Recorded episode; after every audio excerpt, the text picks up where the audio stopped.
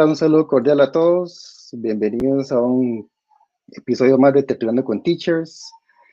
Eh, bienvenidos a todos los que nos escuchan a través de las plataformas que tenemos por acá, YouTube, Facebook, YouTube, Twitter. Recuerden suscribirse para que no se pierda ningún episodio de nuestro programa Tertuliando con Teachers. A los que nos ven en vivo, pues los invitamos a que nos comenten y a nos hagan las preguntas que quieran. Voy a introducir a nuestro compañero. ¿Cómo están, Octavio? Un saludo cordial. Muy buenas tardes, don Josué. Un placer, un placer, un gusto estar otra vez por acá en esta segunda temporada de Tertuliando con Teachers, la cual ha sido realmente un gran éxito. Estamos muy contentos y muy satisfechos. Y igual las personas que nos siguen y nos ven, ¿verdad? Hoy le tenemos otro, otra invitada de gran importancia también. Claro, hoy tenemos la, grata visita de doña Melania, la viceministra académica del MEP, que es psicóloga educativa, profesora universitaria, administradora de proyectos, cuenta con una licenciatura en psicología por la Universidad de Costa Rica, una maestría en psicopedagogía por la Universidad Estatal a Distancia y es doctoranda en educación por la Universidad de Almería en España. La vamos a incorporar por acá. ¿Cómo está, doña Melania? Hola, hola, muy buenas tardes, Octavio, José, mucho gusto, muchas gracias por la invitación. Muy bien, por aquí estamos. Qué dicha, qué dicha. ¿Cómo la trató este 2020? Bueno, con mucho trabajo, el final cerré muy fatigada, probablemente igual que todos nosotros, ustedes, docentes, este, directores, en general todo el sistema, creo que, que hicimos un gran esfuerzo que nos dejó fatigados, pero Afortunadamente pude sacar unos días de vacaciones para poder descansar el fin de año en familia.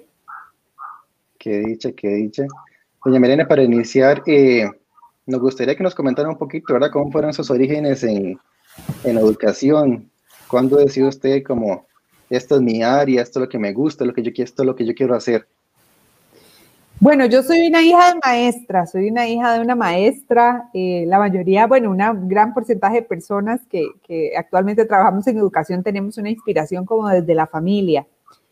Mi mamá es de las últimas normalistas del país, eh, entonces pues siempre, digamos, el, ambiente educativo ha estado muy en, en mi familia. Además de que para mi mamá y mis papás en general, siempre el tema de, estudiar, de salir adelante, de ser buenos estudiantes, no solamente de estudiar, sino de ser buenos estudiantes, fue algo que fue de mucho valor en mi casa para mí y para mis hermanos. Entonces, pues también siempre fui muy estudiosa, ¿verdad? Muy interesada eh, en estos temas. Entonces, digamos que la inspiración en principio viene por ahí. Cuando yo ingresé a la universidad, quería estudiar todo. Es decir, quería, por un lado, quería ser docente, pero también quería ser psicóloga, pero también quería ser científica, ingeniera. Realmente, más bien, eh, este, entré como en una fase donde estaba como tomando decisiones, pero más que no saber qué, más bien era que quería muchas cosas, entonces necesitaba centrarme. Yo empecé estudiando inglés en la Universidad de Costa Rica. De hecho, es una carrera que me falta poco para concluir. He intentado varias veces en la historia retomarla para poder terminarla. Eh, trabajé como por aproximadamente ocho años como profesora de inglés. Eh, en los primeros, sí, en los primeros años de, trabajo eh, fui profesora bastante tiempo en, un instituto que, que, ya no existe, pero que en aquel momento era mi casa y me encantaba trabajar con el programa de jóvenes y, de niños, que era el Instituto Británico de Costa Rica, que quedaba en, en Paseo, no, en Paseo Colón, no, ahí en San Pedro. Y bueno, a la par del MOR, sí. Bueno, en ese tiempo que yo trabajaba, trabajaba en otro lugar, en otra infraestructura que estaba más como en el, en el centro. Y, y, bueno, entonces ahí, ahí trabajé muchos años, me encantó, tuve una gran experiencia, entonces ahí empezó como a gestarse mi vocación. Eh, terminé la carrera de psicología, pero siempre con, muy, con mucho camino en el área educativa, me encantaba y fue donde empecé a especializarme ya propiamente en lo que tenía que ver con psicología educativa y procesos educativos. Eh, la trayectoria más laboral me llevó a, temas educativos, de investigación educativa con tecnologías en la Fundación Omar Dengo y ahí se terminó como de concretar esa vocación mía hacia investigar cómo aprende la gente, cómo aprende de mejor manera, cómo poder apoyar a los docentes a trabajar el proceso de aprendizaje y también pues al mismo tiempo que trabajaba en la parte de investigación, trabajé en la Universidad Estatal a Distancia y otras universidades públicas en procesos de formación de, docentes en investigación, sobre todo, y en procesos de aprovechamiento educativo de las tecnologías ya por muchísimos años. Eh, entonces, pues más o menos así fue eh, la trayectoria. Y bueno, recientemente en mayo, que vi que hablabas un poquito de, de, lo que ha sido como mi formación, en mayo del año 2020, contra viento y marea y sin poder ir a terminar de presentar mi tesis en España, me, me presenté la tesis de, del doctorado y terminé en, mayo, en medio de la pandemia y, y con una, era con muchos días sin dormir, pero en general lo terminé, algo que había empezado hace muchos años, ya hace cuatro años, y bueno, y finalmente lo logré contenta eh, en ese sentido. Entonces sí, es una maestría, es, perdón, un doctorado en educación y, y eso me ha ayudado muchísimo para terminar de finiquitar una visión sobre el tipo de, de, aprendizaje en general, sobre políticas educativas y procesos de aprendizaje que, que hoy por hoy requerimos gestar como docentes en las aulas. Doña Melania, este, eh, de su tiempo en el aula, ya que también entonces eh, es igual, es una colega, una colega más, ¿verdad? Entonces, de teacher. Sí, exacto. Yes. Hoy estudiando con teachers, ¿verdad? Los tres teachers. Este, de su tiempo en el aula, ¿tiene alguna experiencia que la haya marcado de alguna manera? Uy, sí, eh, una experiencia de esas, ¿verdad? Que solo le sucede a nosotros cuando estamos empezando, porque uno es como otra especie cuando uno está empezando por primera vez y se pone al frente de un aula, es una especie diferente que cuando ya tiene experiencia. Eh, uno, yo no sé si ustedes eh, sintieron lo mismo, pero es como una puesta en escena, como si estuvieras en una puesta en escena y no sabes cómo manejar el asunto, pero están ahí los chiquitos así esperando que uno sea el que comande el asunto. Em, yo tuve un grupo, yo empecé con primero, primero los más pequeñitos de todos, de primera infancia, que además, dicho sea paso, fue de las mejores experiencias porque son los que absorben como esponjitas en tres minutos, ¿verdad? Absorben todo, son muy rápidos, son muy activos, si uno propone canciones, cantan, si uno propone bailar, bailan. Eso es verdad, a mí me encantó esa, esa población. Dentro de esa población, tenía un estudiante, tenía un grupo, ¿verdad? Eh, como aproximadamente de unos 15 chicos de primera infancia, pequeñitos, no sabían leer ni escribir, compañeros, era un reto porque era todo eh, comunicación, ¿verdad? Este, y eh, tenía dentro del grupo una, ¿verdad? Una conformación interesante, pero tenía una chiquita que era de origen italiano, que se llamaba Lucía, este, y hablaba español más o menos, italiano más o menos, y ella más estaba aprendiendo a hablar inglés. Y tenía un chico este, que se llamaba Manuel que tenía em, retinosis pigmentaria. Pero bueno, nada más pues tenía alguna situación con la visión, pero digamos en general este, el papá sí había ido como a hablar conmigo y, a decirme, bueno, el proceso es, de sus primeros procesos educativos, él estaba ahí como muy presente y bueno, la cosa es que yo entendía eh, este, que, que, Manuel, pues su mamá no, bueno, este niño, ¿verdad? Eh, no, no me acuerdo claramente si se llamaba Manuel, pero yo recuerdo la historia con el nombre Manuel porque les estoy hablando hace muchísimos años. Pero seguro que sí se llama así, doña Melania, porque uno no olvida. Y eh, entendía que había pasado por una situación difícil y que ya su mamá no, no estaba y que precisamente, digamos, en el, en el proceso en que él nacía era que la mamá había perdido la vida y él pues realmente nunca la había conocido. Eh, pero bueno, yo obviamente me preparé, claro que yo también estaba avanzando en ese momento estudiando psicología y yo generé todas las eh, estrategias para la parte de inclusión, para que él, él se sintiera bien, para que el grupo ¿verdad? Sin embargo, a esas edades uno descubre que el grupo realmente está absolutamente abierto a recibir a todos los chicos, que no hacen diferencias, que es realmente uno a veces como el adulto el que, el que hace esas diferencias. Entonces, bueno, resulta que teníamos unos cajoncitos para echar la merienda y no me alcanzaba uno por niño, entonces había que compartir. La cosa es que todos los niños les llamaba poderosamente la atención Lucía porque Lucía era, como decir, la chica que no hablaba español, les llamaba mucho la atención porque ella era diferente, ¿verdad? Era como interesante que en recreo querían compartir con ella para que les hablara en italiano y todo. y todos querían compartir cajón. Todos querían compartir cajón con Lucía. Entonces tuve que turnarlos. Un día, un día Octavio comparte cajón, otro día Josué comparte cajón, porque no podíamos todos los días con Lucía, ¿verdad? Pero todos querían compartir el recreo, si era trabajo en grupo, todos querían con Lucía, eh, hombres y mujeres, ¿verdad? Porque ella era como diferente. La cosa es que yo hacía al cierre de la lección un círculo como de sentimientos. Se me había ocurrido a mí, ustedes saben, de esas cosas pero me servía tanto para que ellos como contaran alguna anécdota de su vida, pero también they develop vocabulary, ¿verdad? Entonces yo aprovechaba para darles vocabulario nuevo dependiendo de la historia que querían contar.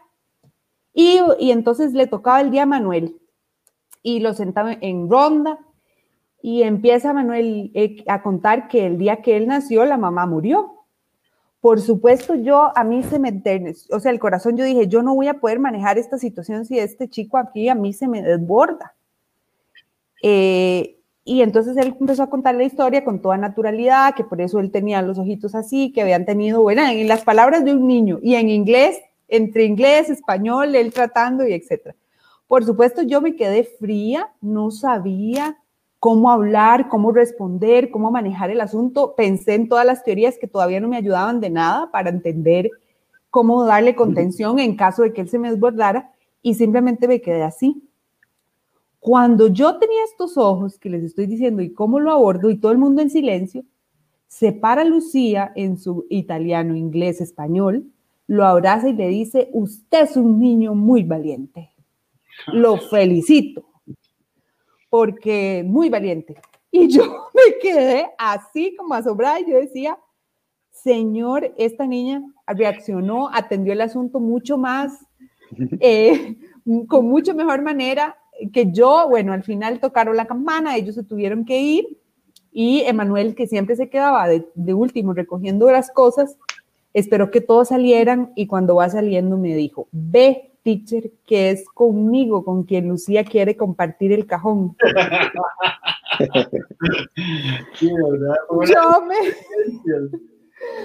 yo, después de ese, que casi desfallezco y que verdad que no, ninguna teoría de psicología, educación, de inclusión, de nada me había servido para ver cómo reaccionar, porque el grupo respondió solo, me di cuenta que realmente los niños y los grupos y los estudiantes tienen por mucho, a veces mucho más potencial que nosotros mismos, que estamos ahí más como en un rol de, de, orquestar el asunto, pero no de hacernos, o sea, no de sentirnos que tenemos que ser como los chief in command all the time.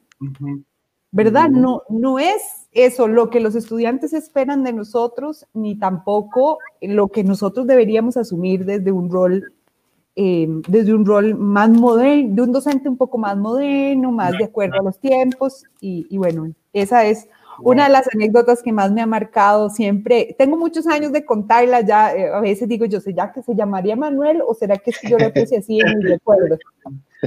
Pero sí, estoy, mis estudiantes probablemente ya salieron de la universidad para que ustedes se den una idea, ¿verdad? Claro, no, no, esas son, entonces son de esas experiencias en las cuales terminamos nosotros también dentro del aula aprendiendo de ellos, ¿verdad? Entonces sí, está genial. Este, doña Melania, ya yéndonos un poquito a la parte de lo que es administrativa o su, su, nuevo, su nuevo puesto como viceministra, este, cuéntenos un poquito sobre el hecho de que, digamos, voy a poner este contexto de esta manera si, si viniera doña Giselle y le dice, vea Melania, le voy a ofrecer el puesto de viceministra para usted a partir del 2020 en adelante, digamos que se lo dijo en el 2019, pero en el 2020 va a haber una pandemia. Y va, va, toda la educación va a cambiar, los, tenemos que cerrar todas las escuelas, tenemos que cerrar todos los colegios y tenemos que ver cómo cambiamos a, a, un sistema de educación virtual que nunca en la historia de la educación de Costa Rica lo hemos llevado a cabo en la educación pública. Ok, este, ¿qué le diría a usted si ella se lo pusiera de esa manera con ese contexto? Ay, pues eh, algo muy interesante, muy peculiar. Te cuento que ya esa pregunta nosotros la hablamos al cierre del año pasado y ella me dijo, le digo yo, ay, doña Giselle, si yo hubiera sabido que a mí me iba a agarrar una pandemia como viceministra, y ella me dijo, igual te hubieras lanzado a ser viceministra. Ah, y yo le dije, ajá, y tiene toda la razón, compañeros. Eh, yo tengo, yo creo que yo tengo una característica que puede ser buena y mala, dependiendo del enfoque que lo veamos. Y es que em, tengo poco miedo. No sé si será porque no conozco demasiado, ¿verdad? Que puede ser que es que en el sistema hay cosas que uno no conoce demasiado. Esa puede ser algo malo, pero por otro lado, vieran qué vacilón, yo tengo mucha confianza, tengo mucha confianza en nosotros. Yo no sé, debe ser que tal vez ah, yo he sido, tal vez en algunos momentos criticada como soñadora o idealista, pero di, yo no, yo confío, confío en la gente, confío en mi gente. Si yo soy producto de la educación pública del país, yo ¿verdad? Decir, eh, no, no puede ser tan malo si hay gente como ustedes, profesionales, si hay gente como yo que, que ha tenido oportunidades de estudiar inclusive fuera del país, de aprender un segundo idioma, que es una habilidad que yo considero que es algo, ¿verdad? Que es eh, que es, este, digamos, una capacidad alta. Entonces, eh, yo creo que yo, una de las cosas que me hacen decir que sí o que me han hecho decir que sí, y aunque hubiera sabido lo de la pandemia, quizás hubiera estado un poco dubitativa, porque sí fue algo totalmente salido de cualquier contexto em, que, que alguien históricamente, digamos, como jerarca del MED probablemente haya enfrentado, porque no se parece a un periodo como tal vez de huelga o no se parece a un periodo, es decir, es que revolucionó, digamos, todas las maneras de pensar y aunque han habido muchas cosas que, que han cambiado, obviamente nos falta cambiar mucho más, pero creo que igual hubiera avanzado porque, porque yo creo que tengo un, un compromiso claro, digamos, con, sobre todo con, con, las personas estudiantes del país, con las, a las que me entrego totalmente y también confío en mis compañeros, confío en las 27 direcciones regionales, en los supervisores, en los docentes y, y, yo creo que tenemos muchas pruebas de cómo en el año 2020 sacamos la casta, digámoslo por ahí, y, e hicimos muchas cosas que estaban, que estaban fuera de, de, del guion, ¿verdad? Que, que no teníamos en la planificación didáctica de nada, o sea, me, me pasó o pasó como lo que me pasó a mí con Emanuel, de repente el sistema respondió eh, y, y, se fue, digamos, regulando. No es perfecto, no es perfecto. Yo también tengo ejemplos, no tantos, gracias a Dios, pero también hay ejemplos de, de gente que tal vez me hubiera encantado que como, como, compañeros docentes se hubieran enganchado más a este cambio y hubieran un poco, eh, de alguna manera, demostrado más responsabilidad, no a mí, ni a los supervisores, ni a los directores regionales, sino a los dos estudiantes que reclamaban su presencia, que, ¿verdad? Porque son los mismos chiquillos los que los llaman a ustedes, ¿verdad? Profe, mándeme, que no me mandó, que no me llegó, ¿verdad? Ellos, ellos mismos, este, pero, pero sobre todo el compromiso es con ellos, ¿verdad? No, no con un pago, no con nosotros, no con las jerarquías, es con ellos, con, con a los que nos debemos. Claro. Claro. Doña Melania, y ya como en retrospectiva, ya, ya pasó el 2020, ya pasó la pandemia con la educación a distancia, ¿como qué análisis se puede hacer de, de qué también nos fue como sistema en este nuevo contexto y a quien nadie conocía, como dice usted, ¿verdad? Es nuevo para todos. Sí, bueno, el, el, el 2020 en principio nos dejó unas, nos digamos, dejó como un fósil en nuestro camino de elecciones, es decir, que ya creo que serán inolvidables y que, que nos marcan, digamos, como se queda un fósil sobre, sobre la verdad la tierra y es que no todo lo que conocemos hoy como hoy por hoy como certeza, ¿verdad? De que el sistema siempre va a ser así con los mismos horarios, con los mismos nombramientos, con los mismos, la misma gestión es y que dependiendo de cómo se mueva el mundo puede cambiar de un momento a otro. Creo que como generación nos tocó enfrentar una falta de certeza. Eh, a la que no estábamos acostumbrados, ni ustedes, ni nosotros, ni, ni obviamente nadie en el mundo, ¿verdad? Fue como una cachetada, dicen los franceses, como que llegó de, repente la situación y nos hizo así, como una cachetada, eh, como una cachetada a, a, la cara, ¿verdad? Y con una servilleta, no, con la mano, ni con un pañuelo, con la mano nos cachetearon. Este, este, y como sistema, si yo pudiera hacer un balance, eh, tuvimos que tomar decisiones muy difíciles en el marco de la política educativa, ya más a nivel como de decisiones que, que si se quiere son más estratégicas del lado de la política educativa para evitar eh, y contrarrestar lo que pueden ser resultados educativos mucho más negativos en el mediano y largo plazo. Les voy a poner un ejemplo claro de esto. Se ha hablado fuertemente y se critica, ustedes lo ven en redes sociales, eh, inclusive personalidades de la, de la parte de jerarquía del gobierno, en, términos de, eh, de, de, digamos, por así decirlo, los compañeros que lideran las, las instituciones, inclusive los mismos señores diputados y todo, se ha hablado fuertemente sobre los procesos de evaluación del aprendizaje, ¿verdad? De que, se flexibilizaron demasiado, que los chicos, eh, ¿verdad? Decir, la gente lo que dice es que quieren que se queden, que, no se esforzó, repita, que, ¿verdad? O sea, fuertemente en ese sentido.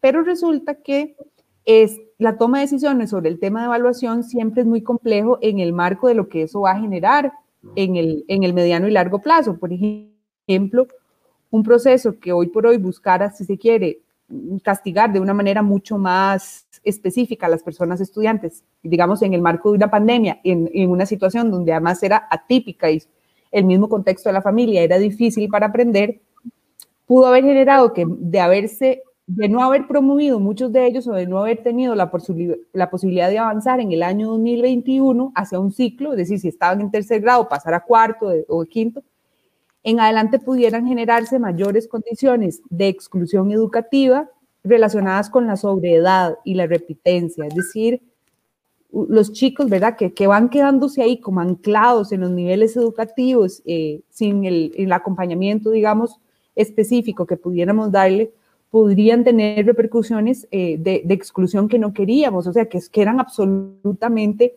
difíciles de manejar más bien en el mediano plazo frente a las posibilidades que tenemos de este año hacer un trabajo más focalizado. Ese es el tipo de, obviamente todo esto fue muy razonado, muy estudiado por nosotros en términos de resultados y políticas y desde luego tiene pros y contras, eso no, nunca va a ser, digamos, blanco-negro, siempre, siempre va a tener resultados, digamos, diversos, pero es, es una decisión que busca, que pretende la vinculación y la permanencia de los chicos dentro de, del sistema de una manera más beneficiosa para su progreso en el aprendizaje frente a otras decisiones que se pudieron tomar. Entonces creo que un, que un éxito eh, del año 2020 fue el tema de la retención y la permanencia estudiantil.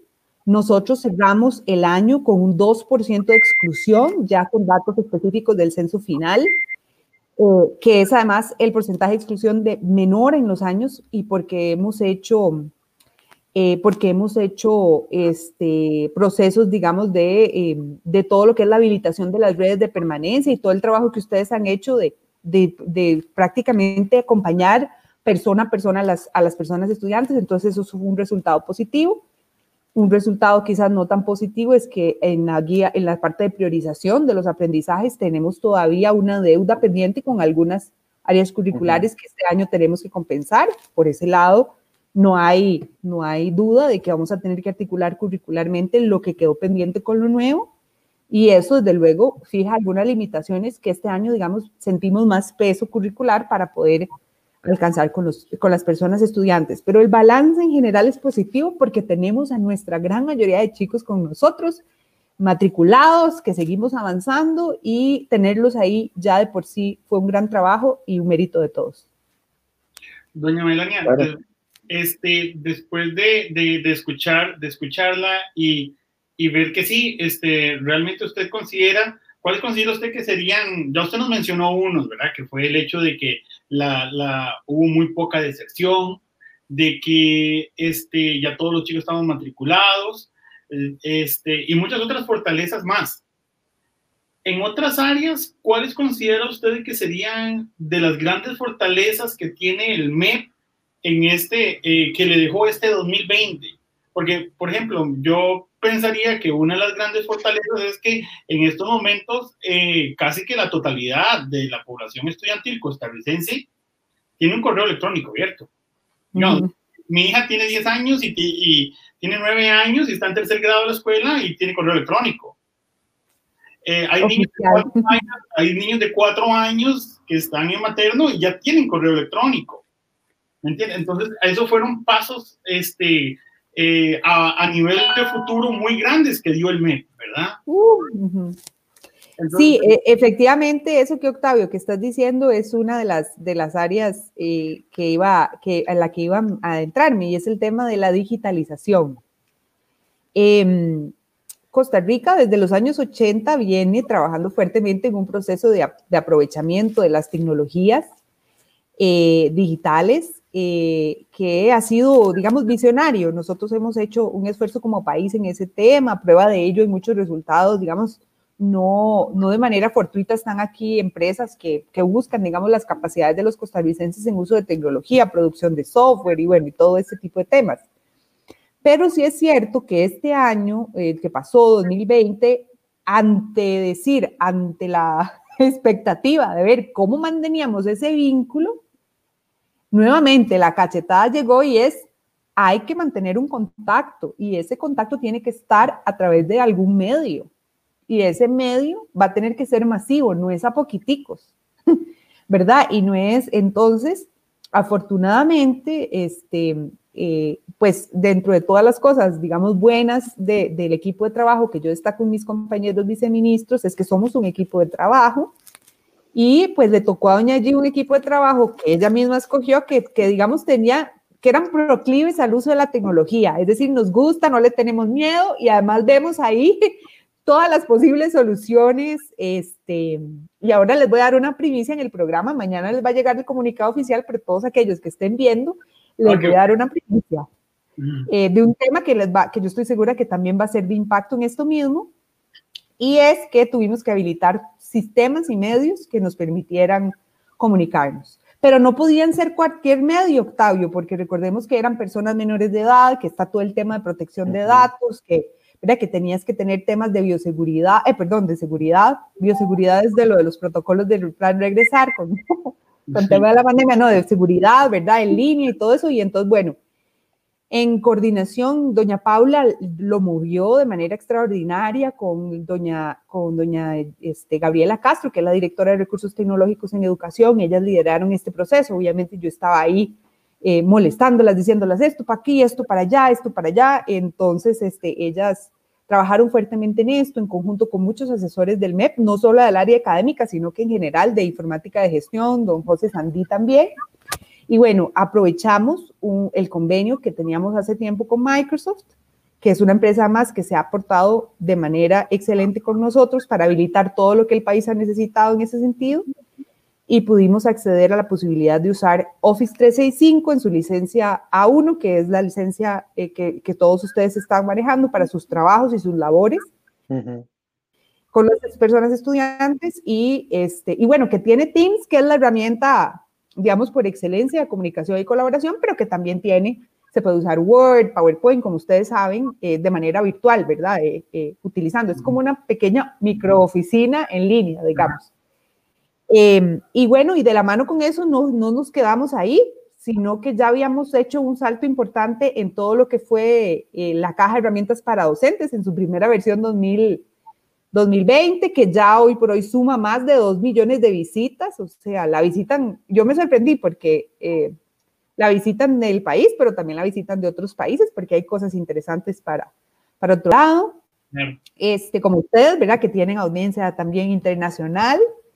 Eh, y, em, y, entonces este, fue también importante. Hoy por hoy cerramos y tenemos un uso, como dicen bien Octavio, que está muy bien informado. Eh, prácticamente el 100% de las personas estudiantes tienen habilitada su licencia para ser usada de Teams. 700, un poco más de 700 mil la tienen ya activada. Eso quiere decir que todos la tienen creada, pero por motivos de acceso no todos han podido em, acceder, ¿verdad? Sin embargo, todos tienen el acceso, la posibilidad en el momento en que ya cuenten con conectividad. Este, pero digamos, de un millón más o menos y, doscientos mil personas estudiantes, sumando los de educación privada, digamos que un millón ochenta y cinco mil de estudiantes, ya más de 700 mil cuentan con este recurso. Y los que hacen falta es que no la han podido habilitar. Prácticamente el 95% de la planilla docente y, técnico docente y directores y todo, ya prácticamente nos encontramos trabajando en estos medios digitales eh, y, nos vemos ahí y, ha, permitido un acercamiento con nosotros. Yo he tenido He participado en sesiones de docentes, me han invitado a, programas como el de ustedes, pero también en reuniones donde los docentes tienen dudas y vamos aclarando. Entonces también ha sido, para mí ha sido un medio de, de acercarme a la realidad y que las personas puedan tener de primera mano la información que se va necesitando eh, en, el, en este trabajo. Entonces, eh, el, sin precedentes. La primicia que les quería contar es que también obviamente decíamos, bueno, si ya está todo este tema avanzado, yo jamás me voy a permitir enviar un calendario digital impreso, que además puede cambiar mucho en el transcurso del año, calendario escolar. Entonces, quiero decirles que ya está dispuesto en la página web del MEP el calendario escolar 2021, que es digital y que lo pueden bajar en sus celulares y lo pueden tener ahí, es responsivo y ah, ya pueden imprimir todos y cada uno de los eventos del año y em, y bueno, ya ahí está habilitado. Mañana estamos comunicándolo oficialmente, pero pero bueno, pero ya, ya está ahí, así que ya lo pueden acceder. Muchas gracias por la exclusiva, muchas gracias por la exclusiva, está súper genial. Y doña Melania, recalcarlo que todo eso se logró en, en un término de 6 y 7, entre 6 y 7 meses, ¿verdad? Eso, eso así es. Fue algo muy rápido, este, pero en donde todo el mundo se puso la camiseta. A llevar los cursos, ¿verdad? Todos, entonces, a llevar los cursos, a habilitar. Tuvimos también para los cursos virtuales ayuda de muchas entidades externas porque ninguna entidad en el país, compañeros, tenía la experiencia de retener una recepción de, por ejemplo, más de 100 mil usuarios concurrentes en un curso. Recordemos que somos la planilla más grande del país, entonces cuando usted llama a una capacitación y yo le digo a Josué Octavio y a todos sus colegas de inglés, que va a haber una capacitación y ustedes son más de 20 mil y yo les digo que la capacitación se abre hoy a las 8, todos van a ingresar porque estaba el tiempo. Entonces, claro, esa concurrencia explotó. La red y los servidores donde teníamos el curso habilitado explotó y ese, ese día se cayó el lunes y se cayó el martes y la gente en redes sociales decía, qué barbaridad, como siempre el MEP y yo decía, Dios mío, pero, y, ¿verdad? y la compañera Paula, pero es que si supieran que es que entraron 25 mil al mismo tiempo y por supuesto que eso no hay, no hay servidor. Y entonces corrimos y pedimos ayuda. No hay servidor que aguante, de solo los de, de, ¿verdad? De, donde, de estos programas, ¿verdad? Eh, de, de, estos, de estas plataformas, digamos que son masivas mundialmente, ¿verdad? Pero en el caso del país había poca experiencia y de hecho nosotros nos habíamos asesorado con la UNED, porque la UNED considerábamos en términos de uso de las plataformas podía tener, como decir, una experiencia más masiva de, de uso de, de, este recurso. Y ellos nos dijeron lo de la concurrencia, pero ellos mismos no tenían una experiencia de ingreso de una concurrencia tan alta, porque no les ingresaban 25 mil personas al mismo tiempo. Eh, ¿verdad? entonces ellos sí nos habían advertido lo del servidor, que sí ya estábamos listos y nosotros creíamos que ya estábamos listos. Y al final, para que la capacitación masiva pudiera ejecutarse, compañeros, nosotros tuvimos hasta cinco servidores funcionando al mismo tiempo, solo con el curso, o sea, exclusivo, solo, ¿verdad? Entonces, eh, es mucho. Es demasiado, es, demasiado. Es, mucho, pero ya aprendimos. Claro. Doña Melania, bueno, ya, ya estamos, este curso electivo está a las puertas, ¿verdad? El inicio. Eh, va a ser un diferente, ¿verdad? Lógicamente que al, al, anterior y al tras anterior. Pero si podemos resumir como, como cuáles serían los grandes cambios que los padres de familia deben esperar para este nuevo curso 2021. Uh bueno, varias cosas y voy a aprovechar para contarles de preguntas frecuentes que hemos recabado, digamos, en este proceso. Eh, uno de los temas interesantes o importantes ha sido el de los útiles escolares. Para este año 2020, 2020 em, no, no, no estamos pidiendo ni, ni la lista de útiles escolares va a tener cambios demasiado abruptos, es decir, se siguen solicitando, ¿verdad? Porque seguimos necesitando pues los cuadernos de, de, apuntes y de desarrollo para cada asignatura. Eh, y los materiales, porque recuerden que los materiales no los sacamos nosotros de una manera así como abierta, están de acuerdo a lo que se va requiriendo en los programas.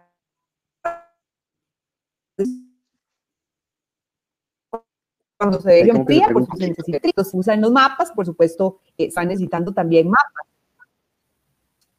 Ahí me observan. Sí. Sí, yo ahora sí, yo ahora sí. Ok, listo.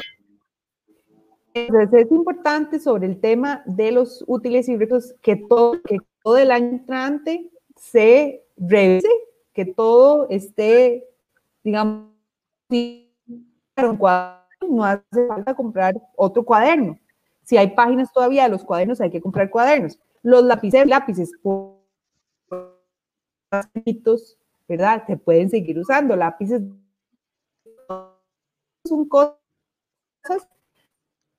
¿verdad? Esta, mamá, ¿me escuchan? Se nos quedó pegadita ahí. Está pegando. Sí, se le está pegando un poquito. Pero sí, sí, se está pegando un poco, sí.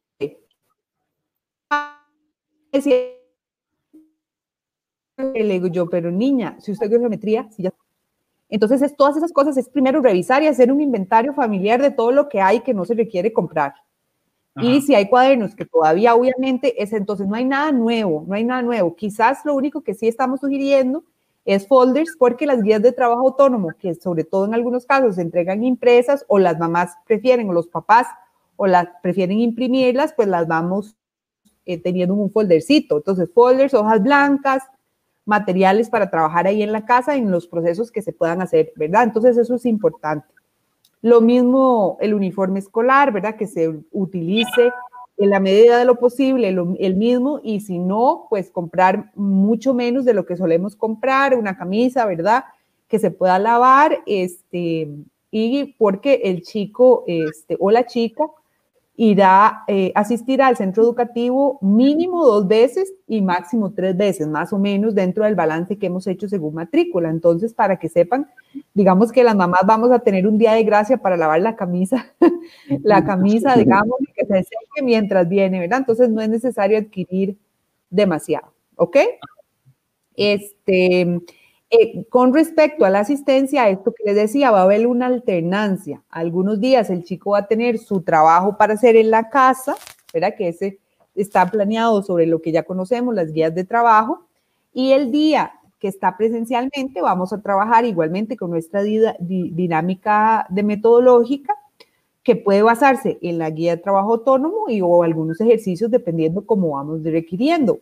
Por ejemplo, ustedes como docentes de inglés, pueden trabajar en la presencialidad, todo el tema de oral communication, ¿verdad? Y ustedes saben, pues que hay otros temas que se pueden abordar más tipo ejercicio, desarrollo vocabulario en el hogar, entonces van a poder ver qué actividades son más, eh, más propias de las, del abordaje de mediación pedagógica que hagan en la presencialidad y algunas otras que los chicos. En inglés muchas veces hablamos de flip classroom, entonces efectivamente ustedes pueden preparar para que el chico a distancia se prepare en vocabulario o en algún área que quieran abordar y en la presencialidad aprovechen para que eso que ya trae estudiado lo ponga en ejecución en, estrategias, digamos, de, verdad, de, comunicación. Eso es lo que va a suceder.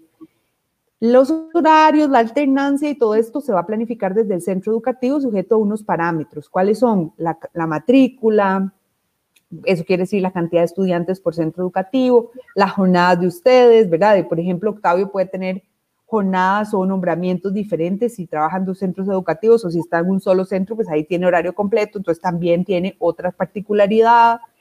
Este, y eso es muy específico de las modalidades y por eso es que es importante este, que se tome en consideración y que es algo que no es una receta ni puede ser prescriptivo, sino que se tiene que abordar con la persona directora. Em, lo otro también importante es que, entonces, pero en esta alternancia los chicos van a poder ir de dos días a tres días máximo. Solamente van a existir, solamente van a asistir máximo cuatro horas, ¿verdad? No, no, no va a haber más de cuatro horas. Y los tiempos que, no, que digamos no se pueda aprovechar para la presencialidad tienen que aprovecharse para el apoyo educativo, revisar guías, responder dudas a distancia, ese tipo de, de elementos, ¿verdad? Entonces, este, eso es más o menos como vamos a empezar y es como lo tenemos planteado para el primer semestre del año. Porque pues recordemos que todo va a depender de cómo avanza el tema, de ver si, si ya hacia el cierre del año podemos retomar, em, podemos retomar ya hacia la presencialidad. Este, pero efectivamente más o menos eh, eso es como lo que los papás, las mamás, los docentes tienen que tomar en consideración este, para poder, para el regreso. Después de ahí hay una serie de preguntas, compañeros, sobre si yo tengo factores de riesgo, todo eso, todos esos temas que con la debida justificación, que con la debida justificación son temas que se pueden abordar. Siempre está el apoyo educativo a distancia, hay estudiantes que van a requerir eminentemente apoyo educativo a distancia, los procedimientos son los mismos, ¿verdad? Del acompañamiento a través de las guías de trabajo pero por supuesto no podemos evitar pensar que aquellos, que la presencialidad va a ser una, una condición muy importante para el avance o progreso en la parte curricular. Ah, ok, muchísimas gracias, doña Melania. Doña Melania, una consulta que, que, que, que, ha sido como un pensar entre varios docentes. Este, con, con respecto a lo que es el, los nombramientos, este, muchos docentes han, han, hemos estado pensando o han pensado el hecho de que decir, y, como van a ser pocos estudiantes o pocos días, irán a, irán a, irán a necesitar menos docentes, se, se, irán a cubrir todas las plazas de un mismo centro educativo o, o, cómo va a estar lo de los nombramientos para, para este 2021 en esta modalidad. Bueno, en la medida de lo posible, los nombramientos que ya traíamos se mantienen, eh, inclusive se prorrogaron para poder avanzar. Quizás ahí donde hemos empezado a recibir, digamos, noticias, digamos, más desalentadoras, que no lo podemos negar, es en temas de recargos, que recordemos que es, pero yo tengo mi jornada, pero puede tener un recargo con el que no crean, completamos nuestro salario o que ya estamos acostumbrados. Hay algunos recargos que por motivos financieros del ministerio, pues, se tuvieron que pausar para este año. Este, no son demasiados, ¿verdad? Pero pues por supuesto que hay una población docente que está preocupada por ese tema y sí para este año por una situación del presupuesto del ministerio no se van a pausar. Eso quiere decir que se, pasaron a revisión y que se han estado y que se han pausado, pero esos son em, recargos pocos porque son más, son montones de recargos, de tipos de recargos que hay en el ministerio. Algunos están respaldados por decretos, normativas, otros no, otros responden más a proyectos o cosas así. Todo eso fue un análisis que se hizo, pero eh, lo que sí puedo decirles es que la gran mayoría de la situación laboral que todos tenemos se mantiene como estuvo en el año 2020 y que si bien habrá probablemente algunas situaciones con algunos casos, no son la mayoría, que la mayoría vamos a poder estar tranquilos de que tenemos pues nuestro, nuestro puesto y seguimos trabajando nuestra jornada como estaba dispuesta. Doña Melania, de verdad que estamos muy agradecidos por, el hecho de que usted haya este, respondido al llamado de Teachers y haber compartido con nosotros. Sí nos gustaría, para ir cerrando el, el tertuliando de hoy, si usted les puede mandar un mensaje positivo, un mensaje de aliento a todos los docentes docentes, tendríamos que hablar toda la comunidad educativa, doña, doña Melania, porque aquí nos ven tanto padres de familia, docentes y estudiantes. ¿Verdad? No, no, quizás no todos al mismo tiempo en vivo, pero sí sabemos que muchos en su momento reproducen el video y lo vuelven a ver más tarde, ¿verdad? Entonces, si, si pudieras mandarle un mensaje de cierre, de cierre del programa, pero de apertura del curso lectivo 2021 a todos los que nos están viendo, estaría genial. Sí, claro. Bueno, no, yo eh, mando un saludo a todas las personas, estudiantes que nos observan y nos van a observar en el video, a las personas docentes, a sus familias, a las comunidades educativas en general de la zona de Los Santos, hermosísima, pero también de otras latitudes y otras zonas del país que también ven el programa. De hecho, ahí vi que en algún momentito se, se conectó también doña Elvetia Cárdenas, que es del Consejo Superior de Educación, ¿verdad? También le mando un saludo a todas las autoridades que nos están observando en este en, este en vivo, ¿verdad? Em, para decirles que eh, hay un elemento muy importante que tenemos que mantener y que yo creo que, que, he mostrado, personalmente yo que he tratado de mantener todo el año 2020 a pesar de la adversidad, que es la motivación, la buena actitud, la fe y la confianza en que somos gente talentosa, que como país tenemos muchas fuerzas a veces somos un poco pasivos, pero cuando nos despertamos, nos despertamos fuerte. Quiero que principalmente las personas docentes que están haciendo su trabajo y tienen la plena seguridad de que lo están haciendo bien, se tapen los oídos y como el aceite les resbale todas las críticas, los comentarios, que, que puedan de alguna manera demeritar el trabajo que estamos haciendo. Nadie es perfecto y sabemos que muchas cosas tenemos que mejorar como docentes que nuestro desempeño puede mejorar porque sobre eso estamos, pero que el año pasado hicimos un trabajo muy importante y que vamos a continuar haciéndolo este año 2021. De este país en el fútbol y en muchas otras áreas no se ha dicho nunca nada y yo estoy segura que a nivel educativo tampoco. Vamos a ir creciendo eh, adelante juntos, siempre para arriba, con los pies en la tierra y la mirada en el cielo, con los pies en la tierra y la mirada en el cielo, de que efectivamente vamos a poder continuar, salir adelante y, vamos adelante, vamos adelante juntos. Yo mientras tengo mi trabajo aquí y mientras esté a la par de ustedes voy a estar aquí presente apoyando este proceso, siempre con la misma apertura, con el mismo respeto al trabajo que ustedes hacen y también con mucho respeto a las familias y a la situación, a la situación del país que no ha sido, que no ha sido fácil. Y quisiera, compañeros, hacer un gran agradecimiento también a todos aquellos que nos observan y lo hago porque sé si nos están viendo de la zona de Los Santos que, que tengo mucha gente que me escribe, me felicita. De verdad les agradezco muchísimo porque pues yo siempre trato de responder, pero me motiva mucho saber que poca, muchas de las palabras que les cuento, con la sinceridad que comunico, eh, digamos, esta, esta motivación que yo tengo de trabajar con ustedes eh, cala de alguna manera para que no se me achicopalen ni se dejen achicopalar por, por ninguna condición externa. Excelente. Muchísimas gracias, doña Melania. Y Muchas gracias. Por, acompañarnos hoy. Muchísimas gracias a todos los que nos están viendo. Eh, muchas bendiciones y muchos éxitos para todos en este 2021, en este nuevo curso lectivo. Muchas gracias por vernos hoy en Tertuliando con Teachers. Thank you very much and goodbye. Goodbye. Thank you very much.